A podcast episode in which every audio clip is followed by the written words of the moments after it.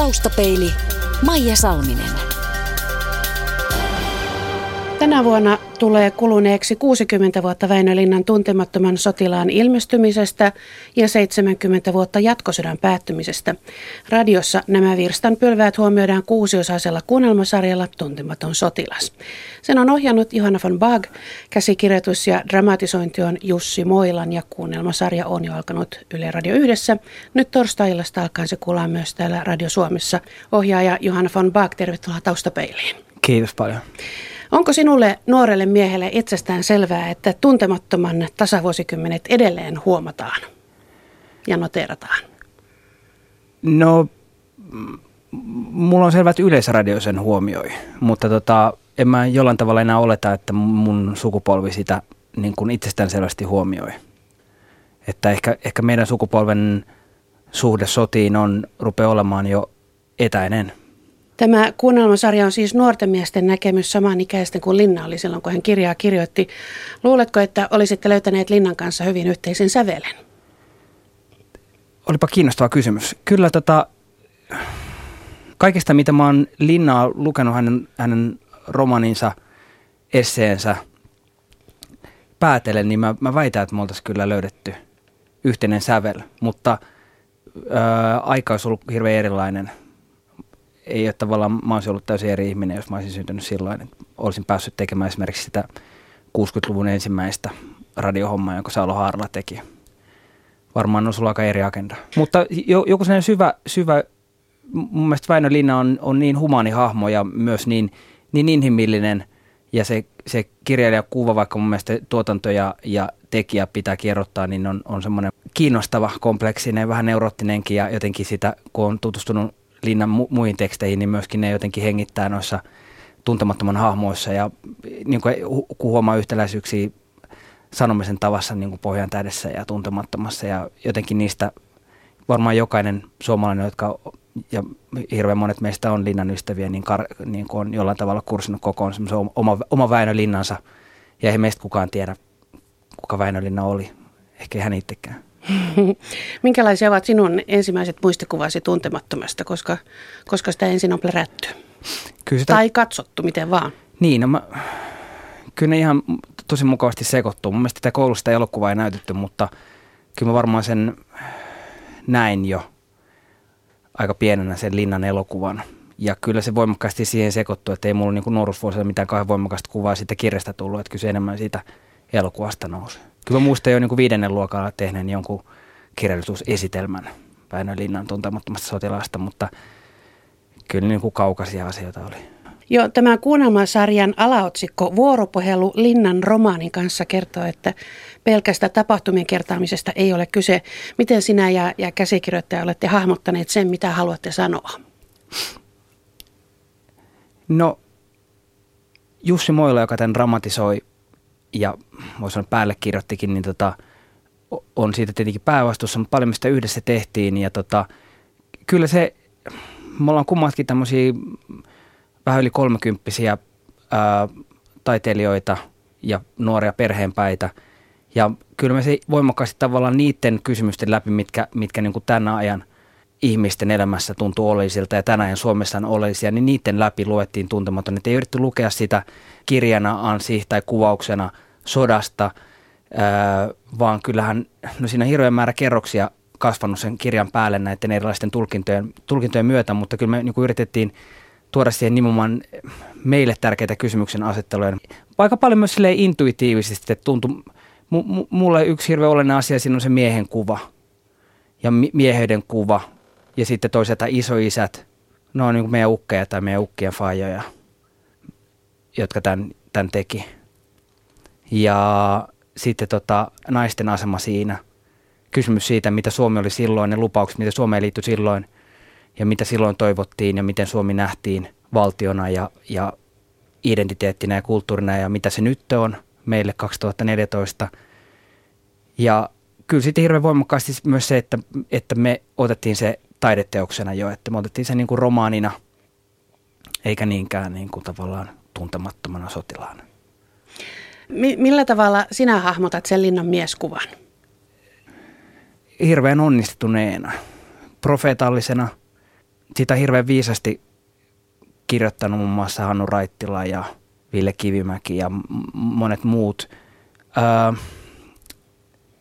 Linna tavallaan fabuloi semmoisen niin kuin suomalaiset miestyypit, semmoiset myytit, joita ei silloin vielä ollut olemassa, jotka sitä kautta, ne sijoittiin sinne metsään, Karjalaan, niin ne, ne pääsi niin kuin, jotenkin irrotettiin tästä näin. Ja, ja ne ei myöskään ollut sen ajan, niin kuin, sen ajan realismia. Mä en usko, että ne kuvasi niitä ihmisiä, jotka siellä oli. Ne oli jollain tavalla paljon enemmän vielä sit maatalousyhteiskunnasta, että nämä oli tämmöisiä niin kuin moderneja kaupunkilaisvetelehtiöitä jollain tavalla suuri osa näistä miehistä joukkueessa siinä on sanottu usein, että Linna niin kuin tuhosi tämän runeberiläisen myytin suomalaista sotilaasta, mutta sen tilalle tuli toinen myytti. Ää, eihän Linna yksin, vaikka Tuntematon on ehkä tärkein sotakirja ja Tuntematon sotilas on Suomen katsotuin elokuva, tällainen elokuva, mutta eihän se ole, eihän se ole millään tavalla yksin, että Linnahan ammessa kymmenen vuotta imi näitä sotajuttuja ja itse palveli koko sen ajan sodassa tai melkein koko ajan ja tota, ammesi näistä sotajutusta ja suoratti, suoratti niistä semmoisen hämäläisen huumorin läpi mieskuva, joka on hyvin maskuliininen, hyvin aktiivinen, eteenpäin menevä, hirveän hauska, mun mielestä monisyinen, ristiriitainen. Siellä on niin kuin vähän eri ikäryhmistä miehiä, mutta kyllä se pää, pääjoukkohan on aika nuoria miehiä, että ne vanhimmatkin Koskella Rokka tavallaan tästä joukkueesta on vasta vähän yli kolmekymppisiä. Ja, ja se on nimenomaan niin kuin kuvaus semmoisesta niin ihmisen nuoruudesta, joka, joka menee hirveän nopeasti huijauksessa siinä neljäs vuodessa – tietynlainen viettämys menetetään ja muututaan. Ja, ja myöskin se kuvaus niin kuin niistä miehistä, jotka keskenänsä tavallaan loi sen Suomen, ja kun ne palas, palas sieltä sodasta, niin ne oli, sieltä oli karsittu pois riitaa, ja sieltä oli karsittu pois, pois lehdot ja, ja joku tämmöinen miesten keskinäinen kerho, mikä mun mielestä yhä elää Suomessa, niin, niin se, se asetettiin sitten johtamaan tätä uutta tasavaltaa. Ja no. siinä on paljon myös ahdistavaa mun mielestä jotenkin, että tietynlainen niin kuin hämäläinen, maskuliininen sovinistinen mies, joka sieltä metsästä palas sotajuttujensa kanssa. Vanhalla ihmisellä on sielu, nuorella ei. Niin tota, se, se, oli jotenkin, se on niin rikas ja niin humaani ja niin hauska, että et, ei kukaan sitä vastaan halua hyökätä, mutta sit se myös karsii hirveän paljon tavallaan pa- paljon pois siitä rikkaudesta, minkä, miten, miten erilaisia miehiä ja naisia meidän nykyään on ja pitäisi lupa olla. Sen jälkeen taistelut eivät heidän kohdallaan hellittäneet ennen kuin Petroskoissa. Karjalan armeijan toinen hyökkäysvaihe oli alkanut ja se oli yhtä mittaista hyökkäystä pitkin noita huonoja maanteita, jotka johtivat rajalta ääniselle. Tosin he eivät tienneet mitään Karjalan armeijasta, sen paremmin kuin hyökkäysvaiheistakaan. Rykmenttinsä numeron he tiesivät, mutta divisioonakin oli jo hämärä käsite useimmille, armeijakunnasta tai armeijasta puhumattakaan. Ajalla ei ollut heille enää mitään merkitystä. Almanakkaa ei seurattu. He valtasivat karjalaisia kyliä, joista väestö oli evakuoitu.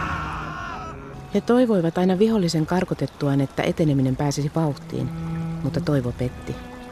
Muutaman kilometrin päässä oli jälleen vastus. Päivä päivältä he muuttuivat yhä vaiteliaammiksi ja äreämmiksi. Usein syntyi sanaharkkaa mitättömistä asioista – Silmät painuivat kuoppiinsa. Koskiluut kohosivat korkealle. Sileät pojankasvot alkoivat muutamassa viikossa saada uurteita. Minkälaisia sankareita he ovat?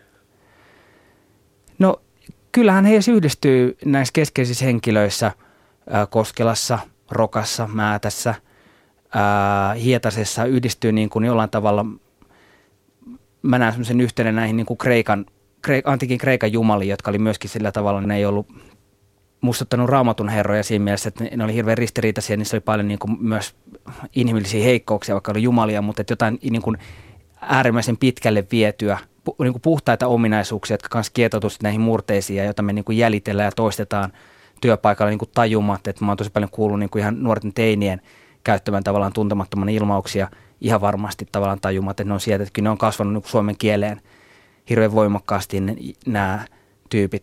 Uh, siis tämä kolmas jakso käsittelee nimenomaan sankaruutta ja purkaa, purkaa mun mielestä myös sitä sankar, sankarin myyttiä. Ja me ollaan ehkä yritetty nostaa semmoisten niin kuin perinteisten sankarijuttujen ohi ja ehkä semmoisten myöskin, mitkä voisi sanoa, no esimerkiksi se kovennetun seisominen, tämä legendaarinen kolme miestä ja koneet päältä, niin se voisi melkein lukea niin kuin sotamyytiksi. Se ei jotenkin tunnu vaikka rahikaisen henkilön kannalta uskottavalta, että, että kaveri, joka selvisi vaikka ydinräjähdyksestä, niin tota, jä, jäisi seisomaan siihen.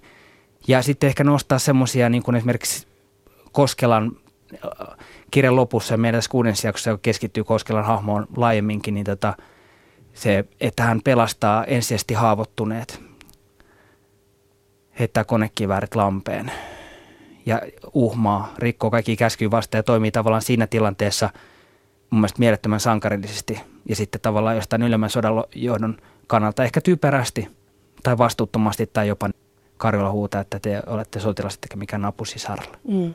Sinäkin olet tässä jo puhunut arkkityypeistä ja siitä, kuinka, kuinka tuntemattoman puheenparret ja, ja konventiot ovat, ovat levinneet sillä tavalla, että teinitkään eivät tiedä siteeraavansa sitä. Ja olet jossain sanonutkin, että, että tämä on, olet käyttänyt sanontaa suomalainen raamattu tuntemattomasta sotilasta, niin eikö siinä päätä palelle, kun semmoiseen tarttuu? Joo, kyllä päätä palelee, mutta tota, eihän sitä nyt jos jää, jää tota, tulee seisomaan, niin ei sitten mitään tule. Että kyllä tässä on vaan menty, menty rohkeasti ja ehkä yksi tietynlainen johtolause on se, että, että ihmistä pitää puhua totta.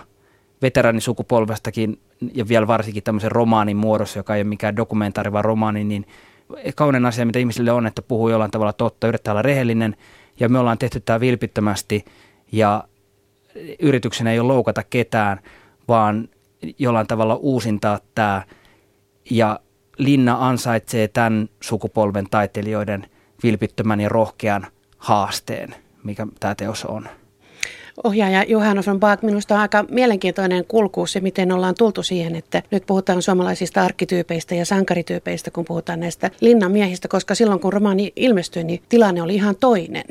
Silloin ei todellakaan puhuttu, että he olisivat olleet sankarityyppejä, vaan paheksuttiin, että miten miehiä on kuvattu. Joo, se on kiinnostavaa kyllä. Millaisen aggression se, se Linnan romaani heti tuoreeltaan herätti. Kuinka paljon siinä koettiin, että se tämä Toini Havun purnajien sota arvostelu heti, jolla se yritettiin niin kuin lyödä, lyödä hiljaiseksi koko, koko kirjailija ja se valtava niin kuin hyökkäysaalto, mitä varsinkin sanotaan niin kuin upseeritasolta, ehkä osittain aiheellisestikin, että Linna on ehkä kuva upseereita nimenomaan siis miehistön tasolta, niin, niin käytiin ja sitten no, usein luonnehditaan, että nimenomaan niin kuin henkilöt, jotka ei itse ollut sodassa, niin jotenkin hyökkäsi tätä, koki, että Linna, Linna raastaa suomalaista sotilasta. Ja sitten jälkeenpäin musta tuntuu, että varsinkin tällainen elokuvan myötä, niin se on uudestaan siitä on tullut tämmöinen aika kiiltokuvamainen, että, että äh, tuntematon sotilas ja, ja sotaromaani tai alkuperäisteos nyt vielä voin painokkaammin, niin on, mun mielestä tosi pasifistisia ja tosi niin kuin, ne ei näe kauheasti mitään kaunista sodassa, mutta sellainen elokuva – nostattaa semmoista sankarifiilistä. Voisiko sen sitten osoittaa semmoiseksi käännekohdaksi, kun käännet, äh, käännettiin näistä Toini Havun mietteistä siihen, että he ovatkin nyt meille kaikille itsestään selvästi sankareita? Ihan ehdottomasti ja se oli hirveän tarpeen sen ajan Suomessa ja suomalaiselle itsetunnolle ja, ja millaisessa YA-hengessä silloin elettiin, että sitäkin pidettiin vähän turhan rohkeana ja sitten jouduttiin leikkaamaan Jön Donner, joka oli joskus nähnyt sen sen alkuperäisen version, niin sanoi, että siitä jäi parhaat pätkät ja ei mun lattialle. Että se olisi musta myös hirveän kiinnostava nähdä se, se reilu kolmetuntinen täyspitkä versio tavallaan ennen kuin se sitten saksittiin. Satutko tietää, että onko semmoista tallessa? Ei, mä tiedän kyllä sit sen ajan muutenkaan mikään on säilynyt. Mä en tiedä, onko tämä meidän radio-ohjelma kuunnantavissa sadan vuoden päästä, mutta siihen aikaan niin kaikki nautittiin päälle tai heitettiin roskiin, että niin, ei nyt juuri mitään. Tämä on tämä Laineen elokuva tietysti semmoinen, että itsellenikin, kun sanotaan, että tuntematon sotilas, niin tulee semmoisia mustavalkoisia stilkuvia elokuvasta ensimmäiseksi mieleen. Voiko semmoinen olla sitten rasite, kun alkaa tehdä uutta tulkintaa? No, se on tosiasia. Tota, ja se oli itsellekin, mä siinä mielessä ymmärrän sen hirveän hyvin, että se oli itsellekin, ne, ne tulee hirveän voimakkaasti, se vaatii aikamoista työtäkin päästä niiden alle – ja ehkä enemmänkin niin kuin niiden kanssa pitää työskennellä, että mä ollaan yritetty muun muassa tässä roolituksessa niin toisaalta niin kuin löytää semmoisia niin kuin mennä sitä nimenomaan sitä vahvaa, vahvaa elämänvirtaa pitkin, mikä, mikä niissä linnan henkilöissä on myös sellainen tulkinnassa se, se huumori ja, ja se vitaalisuus, mikä niissä hahmoissa on, mutta sitten samaan aikaan löytää jotain vähän lyödä sitten pikkusen uuteen kulmaan. Öö, yksi ehdoton olisi, olisi ollut aika hurjaa, vaikka sanotaan, että se on mun huikea leffa se Molberin elokuva, mutta tota, mutta e, e, olisi aika uhkarohkeata mun mielestä lähteä tästä niin kuin tekemään elokuvaa. Että kyllä heti kun ollaan niin kuin sarkapuut päällä metässä, niin se aika paljon lyö heti niin kuin mielikuvitusta kiinni. Että tässä kun ollaan radioäärällä, niin jokainen ihminen kuitenkin itse rakentaa sen elokuvan päähänsä. ää, niin jollain tavalla se antaa hirveästi vapauksia. Kuinka tarkka olit sitten siitä, että ketkä näyttelijät tulevat mukaan? Pääsitkö ihan osoittamaan sormella, että noi ja noi ja noi? Kyllä, kyllä tota, se oli yksi, yksi tärkeimpiä asioita tässä oli se, että tota, ja se mua valtavasti innosti, koska ää, mä oon itse syntynyt 81 ja tota, 2006 2012 opiskelin teatterikorkeakoulussa ja kasvoin, kasvoin keskellä tämmöistä niin kuin, mun mielestä tietynlaista näyttelijärenesanssia, että ihan mahtavia, mahtavia miehiä ja naisia ja oli jotenkin hirveän innokas, että nyt vihdoin saa koota todella tämmöisen niin kuin, ihan parhaat, parhaat tyypit, mitä itse keksi Suomesta ja jotka tuntui nimenomaan tavallaan käsitteli tätä Väinölinnaa, Suomea, ehkä tietynlaista maskuliniteetin kriisiä, mutta että, että mielettömän voimakkaita henkilöitä, jotka monet on vielä tehnyt vuosia yhdessä töitä, vaikka on, niin kuin, et, et, et on, lä, on lähellä, meidän miehet on niin kuin lähellä iältänsä sitä, mitä ne tota, tuntematon romanissakin oli ne miehet, mutta... Linnan elokuvassahan li, eivät ole. No ei mm, ole, mutta joo. siinä on taas sitten se, että ne tosiaan oli monet sodan käyneet, että mm. sehän tuo siihen oman aika hienon, hienon twistinsä, mutta tota, se, se oli hirveän innoittavaa ja oli mahtavaa löytää oma, oman ikäluokkaansa kärkeä ja sitten myöskin tämmöisiä äh, sukupolvea kahta vanhempia tyyppejä, niin kuin Antti Litja ja Esko Salminen, Martti Suosalo, Samuli Edelman, Tommi Korpela, Janne Reinikainen. Oliko sinun sukupolvesi näyttelijöille äh, ihan itsestään selvää, että tuntematonta on kiinnostavaa tehdä? No se oli kyllä kiinnostavaa, että kun me eka kertaa tavattiin tämän tiimoilta, niin kuin – silloin oli kymmenisen näyttelijää paikalla, niin tota, kaikki ei ollut lukenut.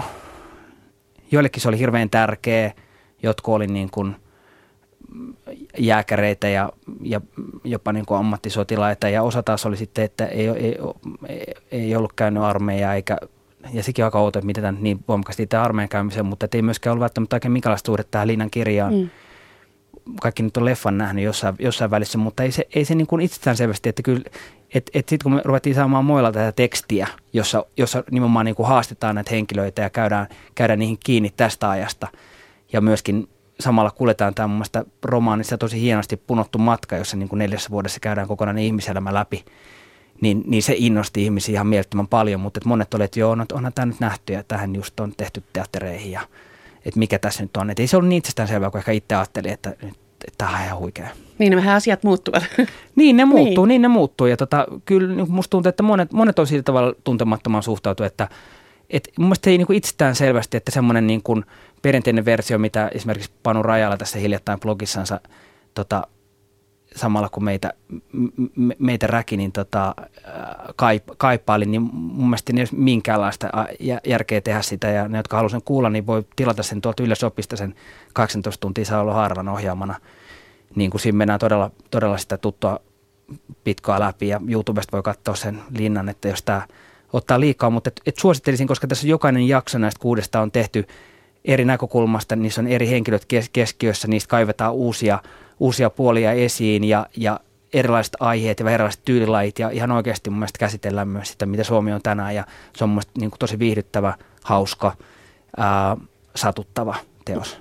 Apropos tämä Panu Rajalan äh, lausuma, johon viittasit, on siis sitä, että hän oli kuunnellut tätä jo radiosta ja aluksi ähinää ja ininää. Hän aloittaa kuvailua ja sitten moitiskelee sitä, että linnaa on kovin vähän siellä mukana, että, että sitä on pitänyt tulkita, mutta hänelle uskollisuus on siis sitä, että käydään niitä tapaht- uskollisuus linnalle on siis sitä, että, että käydään niitä tapahtumia läpi ja, ja siteerauksia, mutta mitä sinulle tarkoittaa uskollisuus linnalle?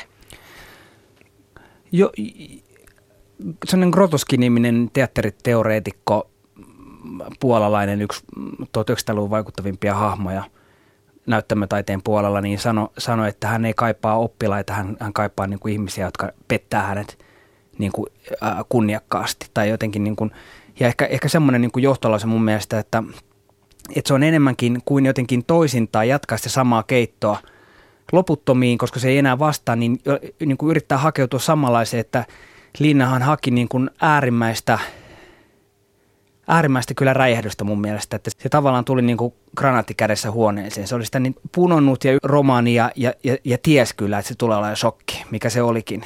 että niin kun meni kiinni siihen keskeiseen ristiriitaan, mikä nimenomaan oli tämä kuva sodasta ja mitä hän, hän sanoo sotilaiden äänellä, mikä tuntuu, että on se totuus sodasta. Ja minusta ne on taas nyt niin kuin jollain tavalla revennyt, että tämä kuva tuntemattomasta sotilasta ja mikä, mikä ehkä niin kuin se alkuperäinen räjähdyspanos, mikä, mikä linnalla on ja miten ristiriitainen se romaani on, miten erilaisia aineksia siinä on ja miten, miten ne tabut on nyt tullut, sodan tabut eri tavalla uuden historiankirjoituksen myötä, niin siinä on, niin kuin, siinä on aikamoinen, aikamoinen niin kuin – keitos ja muista uskollisuus nimenomaan sitä, että mennään takaisin ne ristiriitojen lähteelle, missä, missä linnakin on. Että siinä mielessä tämä on mun uskollinen, että tämä haastaa. Kuulon vaara, ei kyyneleitä, ei yltäkään. Kauko Rahikainen. Mitä? Rahikainen on moderni henkilö. Mitä? Hän luo suhteita, ostaa ja myy, verkostoituu, vaihtaa, tekee palveluksia vastapalvelusten takia. Vai niin? Hän ajattelee aina ensimmäisenä omaa etuaan. Hän on sisäistänyt markkinatalouden logiikan. Hyödytä itseäsi, siten hyödytät parhaiten muita. Hyvin sanottu. Näinhän se taitaa olla. Rahikainen on moderni siinäkin mielessä, että hän ajattelee ensimmäisenä aina nautintoja ja välitöntä tarpeen tyydytystä. Seksiä, ruokaa ja tupakkaa. Hänellä ei ole sen korkeampia päämääriä. Korkein tavoite on naisen jalkojen välissä. No se on totta. Mikä sitten olisi parempaa kuin kisumirriä piässöä koettamaan?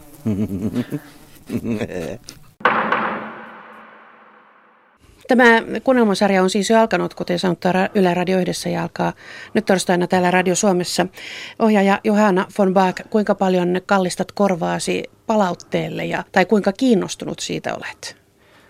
Valehtelisin, jos sanoisin, että en ole yhtään kiinnostunut. Kyllä mä, niin kun, kyllä mä uskon, että jokaista taiteilijaa, varsinkin perusteltu kritiikki kiinnostaa tosi paljon, että kyllä me niin kuin taidetta tekevät ihmiset, niin kyllä me pyritään vuorovaikutukseen. Meitä kiinnostaa hirveän paljon, mitä ihmistä ajattelee ja kyllä mä niin kuin koen tämän, että, että tässä, on, tässä oikeasti niin kuin kurotetaan myöskin, että tällä tavalla tämä on nyt nähty ja koska tämä on niin monelle tärkeä kirja, niin kyllä mua niin kuin kiinnostaa kuulla, että mitä se antaa ihmisillä. Kyllä, kyllä sekin siinä mielessä kiinnostaa. Heinäkuussa sanoit Yle Uutisten haastattelussa, että sodista on kulunut niin kauan aikaa, että asioista voidaan puhua todenteolla ilman, että joku loukkaantuu. Oletko ihan varma? No, no en mä, en mä siis sanotaan, että musta olisi ihan hauskaa, että tämä herättäisi keskustelua.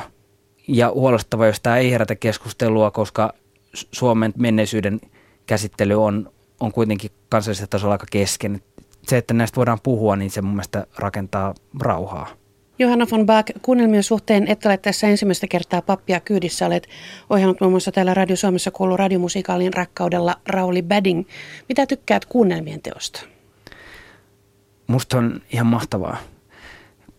Kuunnelma on mun mielestä tota, sillä tavalla niin kuin, äh, kuningaslaji, että, että se, siinä pääsee niin kuin näyttelijän työllisesti pääsee pidemmälle kuin mun mielestä missään. Ja se kuunnelma tulee niin kuin lähemmäs ihmistä kuin mikään muu – ja se ääni tulee, se menee niin kuin kaikkien kuvien alle ja kun me kuullaan hätähuuto tai kun me kuullaan, että lapsi itkee, tai, niin se menee, se menee hirveän, hirveän lähelle ja samaan se menee lähelle meidän omia muistoja. Me itse, se on niin vapaa, vapaa ja nopea tapa kertoa asioita ja jotenkin hirveän rikas tapa, että voi, mitä vaan voi tehdä tavallaan, mikä elokuvassa maksaisi niin kuin miljardin, niin, niin sen ja, ja kaikki parhaat näyttelijät on muista studion, koska tämä on myöskin niin nopeata tehdä verrattuna elokuvaan. Ja sitten tässä on se teatterin tavallaan yhdessä tekeminen ja, ja ilo ja, ja tota, mun mielestä niin kuin parhaat, parhaat asiat niin kuin musiikissa myöskin yhdistyy tavallaan tästä. Meillä on esimerkiksi kaksi säveltäjää ja tosi upea äänisuunnittelija Hanna-Helena Kinnunen, jota mä oon oppinut tosi paljon. Että, että se on sillä tavalla niin kuin paljon, radio on luontevasti niin kuin vapaa ja taiteellinen tapa tehdä asioita. Yhteiskunta on sitä korkeatasoisempi, mitä paremmin se pitää huolta heikoimmista jäsenistä. Näin se on. Se on sitä.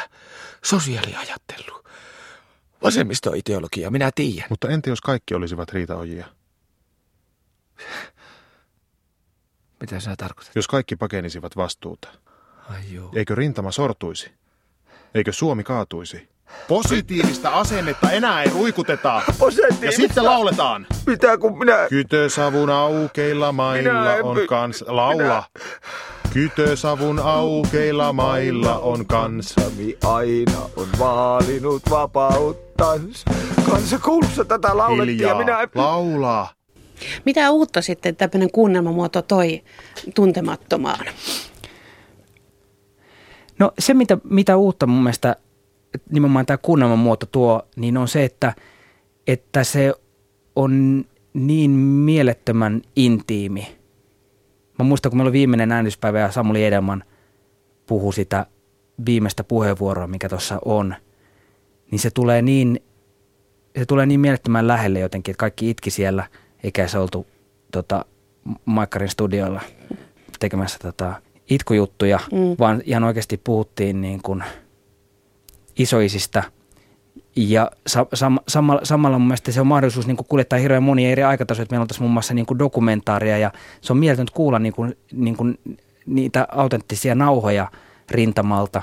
Esimerkiksi oli tosi pysäyttävä, nyt myös puhun tuosta viimeisestä jaksosta, semmoinen, minkä Hanna Kinnunen, meidän äänisuunnittelija, löysi semmoinen nauha, missä miehet tavallaan on, tu- sota on päättynyt, mutta Neuvostoliitto yhä jatko niin kuin vuorokauden tätä pommitusta. Ja sitten siellä on raportteja lähetetty sinne etulinjaan, ja se kulkee siellä tota, juoksuhaudassa ja haastelee miehiä, mitä tämä tuntuu, tämä rauha. Ja tota, sen päätteeksi niin miehet lähettää terveisiä kotiin. Niin ei sitä voi mikään kuva tavallaan sitä, mitä, mitä siinä äänessä kuulee, mikä se tulee. Se on meille, sen kuulee, jos joku soittaa sulle ja kertoo jonkun surullisen uutisen, niin se kuulee, että se, se menee niin kuin suoraan ruumista ruumiiseen. Et se on ehkä tavallaan sen, sitten yksi, yksi, yksi, mikä tavallaan, mikä tämä radio mahdollistaa, on, on niin kuin se, että tämä voi upottaa niin syvälle musiikkia, semmoiseen rytmiseen kerrontaan, että se menee mun mielestä niin kuin kertoo syömällä tasolla kuin moni muu väline. Ja tässäkin on niin kuin kaksi, kaksi säveltäjää, jotka on työskennellyt tämän kanssa, Olavi Uusivirta ja Timo Kämäräinen, niin tota, se, se jollain tavalla tuo, tuo monia aikoja, monia tyylejä ja tuo semmoista vapautta ja yhdistää niin kuin hirveän nope, no, niin kuin nopealla tavalla voi yhdistää niin kuin traagista ja koomista ja, ja ylevää ja alevaa ja, ja historiallista matskua ja tämän päivän matskua ja, ja se kaikki on sitten kuulijalla. Ja se on siinä mielessä antelias, että, että kuulija itse tekee sen lopullisen päätöksen. Mutta et, niin kuin rohkaisisin kuuntelemaan, että ei kannata niin kuin viiden minuutin jälkeen sulkea, sulkea tota radiota, vaikka se tuntuisikin oudolta. Mikä muuten on sinun suhteesi radioon ja sanotaan nyt korvan iloihin, kun tämä maailma on niin kovin visuaalinen? Ää, mun äiti, joka on nyt eläkkeellä, niin oli kuunnelma tarkkailija. Ja myös mun isä työskenteli radiossa. Tota, mutta en mä, en mä ehkä siitä tavalla radion kanssa mutta kyllä mä niin kuin muistan pienenä kuuntelin niin kuin noita Nokinenää ja nykyään mä en kuuntelen jonkun verran radiota. Musiikki on mulle hirveän tärkeää ää, ja mä oon hirveän surullinen siitä, niin kuin minkälaisen ää, konkurssin niin kuin puheradio on kokenut. Ja mä en nyt tarkoita niin kuin Ylen kanavia tässä niinkään, paitsi ehkä yhtä kanavaa sielläkin, missä mun mielestä vaan niin kuin jauhetaan tyhjää. Se on mun hirveän surullista, kun se on niin tärkeä asia – ihmiseltä ihmiselle puhuminen. Ja siellä on, niin kuin, se on siinä mielessä hirveän sivistynyt väline, että se voi oikeasti niin kuin, hirveän monenlaisia asioita voi tuoda. Ja se, se ei ole vielä onneksi niin pahasti viihteellistynyt, mutta se on minusta mielettömän tärkeä väline, mieletön mahdollisuus. Ja toivoisin, että myös yksi tämmöinen salasuunnitelma tässä tuntemattomassa on, että tämä niin kuin muiluttaisi ää, uudet sukupolvet radion pariin, jotka on vähän tämmöinen niin lost case ollut. Ja, mutta en mä tiedä, kyllä mun mielestä vanhemmat kiikaluokat ansaitsee tuntemattomaa, joka ei niin kuin nukuta. Taustapeili.